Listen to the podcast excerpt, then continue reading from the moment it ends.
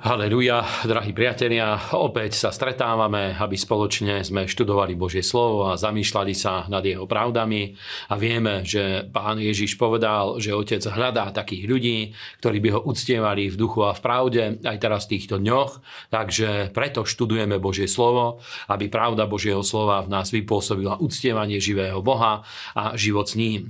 Poprosím vás, hneď môžeme ísť, žálm 119, študujeme v týchto dňoch a je to najdlhší žálm, je tak dlhý ako priemerná dĺžka Pavlových listov, takže hneď môžeme ísť. Pamätaj na slovo, dané svojmu služobníkovi, na ktoré si mi kázal čakať. To je moja potecha v mojom trápení, že ma oživí tvoja reč a pyšní sa mi až veľmi vysmievajú, no neuch, neuchýlim sa od tvojho zákona. Amen. Máme tu niekoľko dôležitých vecí. Za prvé, a hovorí, Božie slovo nám hovorí, že Boh nám prikázal, aby sme čakali na jeho slovo. A vieme, že v akejkoľvek situácii sa človek nachádza, zvlášť keď hľadáme oslobodenie alebo hľadáme cestu dopredu, hľadáme to, aby náš život mohol mať rozvoj, vždycky je dobré hľadať a pýtať od Boha a čakať, aby dal nám svoje slovo, pretože vieme, že svojim slovom Boh stvoril nebesia a zem, svojim slovom obnovil zem po obnovil zem, keď bola neladná a pustá a vieme, že Božie slovo dávalo, že Svetý Duch sa znášal nad zemou, ale čakal, kým príde Božie slovo. A zrovna tak dneska je veľmi dôležité, aby každý kresťan vedel získať od Boha pre seba slovo, aby sme vedeli získať jeho rému, jeho osobné slovo, ktoré hovorí do nášho života. A práve toto slovo sa stáva potešením v časoch súženia, v čase bojov, stáva sa silným povzbudením viery pre nás, nech sa nachádzame v akejkoľvek situácii. Niekto môže bojovať v oblasti zdravia, niekto môže bojovať v oblasti služby, alebo za svoje deti, alebo za svojich príbuzných, aby spoznali pána. A vždycky Božie slovo je silnou oporou a potešením pre nás. Druhé miesto, ktoré študujeme, je prvý list Timoteovi, 2. kapitola 1 až 8. Napomínam teda, aby sa predovšetkým konali prosby, modlitby, prímluvy a poďakovania za všetkých ľudí, za kráľov a za všetkých, ktorí sú o vysokom postavení, aby sme žili pokojný a tichý život vo všetkej pobožnosti a počestnosti, lebo to je dobré a príjemné pred našim spasiteľom Bohom, ktorý chce, aby všetci ľudia boli spasení a prišli k poznaniu pravdy, lebo je jeden Boh a jeden prostredník Boha a ľudí, človek Ježiš Kristus, ktorý dal sám seba ako výmenné za všetkých, svedectvo to vo svojich časoch, na čo som ja postavený za hlásateľa a apoštola a hovorím pravdu v Kristovi, neklamem za učiteľa pohanov vo viere a v pravde.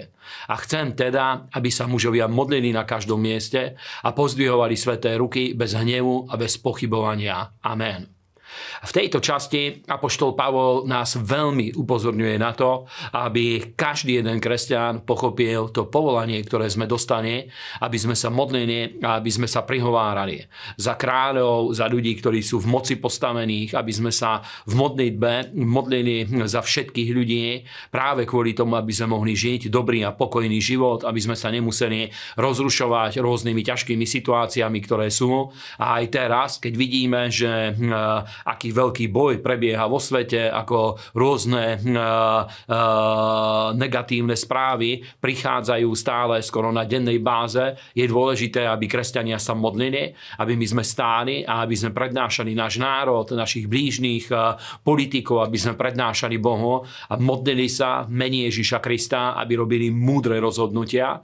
A druhá, ďalšia vec, ktorú hovorí Božie slovo, je, že zvlášť mužovia, aby sa modlili. A praxe viem, že veľakrát s modlitbou majú menší problém práve dámy ako páni a práve preto Apoštol Pavol hovorí, že chce, aby mužovia na každom mieste pozdvihovali svoje sveté ruky k Bohu, takže na to vás povzbudzujem mení Ježiša Krista a nech vás Boh veľmi mocne požehná. A posledné miesto, 36. kapitola Jeremiáša, 27 až 32. Je to jeden príbeh eh, z obdobia Jeremiášovho života. Je tu napísané, že keď Jeremiáš bol vo väzení, vtedy prikázal, aby napísal, aby jeho slova boli zapísané do knihy a poslal svojho služobníka, aby hovoril tieto slova v chráme hospodinovom.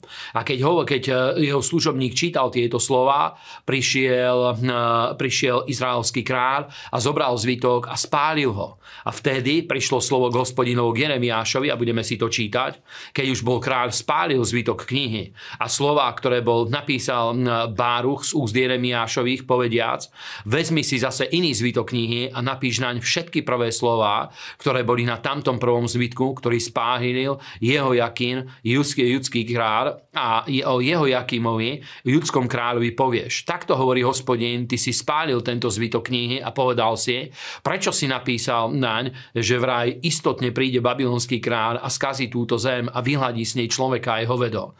Preto takto hovorí hospodin o jeho Jakimovi judskom kráľovi, nebude mať toho, kto by sedel na tróne Dávidovom a jeho mŕtve telo bude pozdvihnuté, e, povrhnuté horúčavé vodne a mrazu v noci a navštívim na ňom aj na jeho semene, aj na jeho služobníkoch neprávosť a uvediem na nich aj na obyvateľov Jeruzalema a na mužov júdových všetko to zlé, ktoré som hovoril proti ním a nepočuli. A tak vzal Jeremiáš iný zvitok a dal ho Báruchovi, synovi Neriášovmu, pisárovi a napísal naň z úst Jeremiášových všetky slová knihy, ktorú spálil jeho Jakým, judský kráľ, na ohni a bolo pridané k tomu ešte aj mnoho iných slov. A toto slovo je veľmi závažné, pretože, sa, e, pretože tu je napísané, že sa naplnila kliatba na živote jeho Jakima, pretože zavrhol Božie slovo. A my vieme, že práve náš vzťah voči Božiemu slovu je jeden z hlavných určujúcich faktorov v tom, či na život človeka príde požehnanie alebo kliatba. A tak ako jeho Jakim, aj keď možno nerozumieme alebo nesúhlasíme s posolstvom, je dôležité, aby sme dali úctu a chválu živému Bohu a aby sme dovolili, aby Božie slova nás konfrontovali, lebo niekedy Božie slovo ohlasuje aj súd, keď ľudia nečinia pokánie a nechcú sa zmieriť s Bohom a opovrhujú Božím slovom. A zase, keď niekto koná spravodlivosť, Božie slovo ohlasuje požehnanie a preto s Božou bázňou aj v týchto dňoch pristupujme k Božím slovám a nech vás Boh požehná. Amen.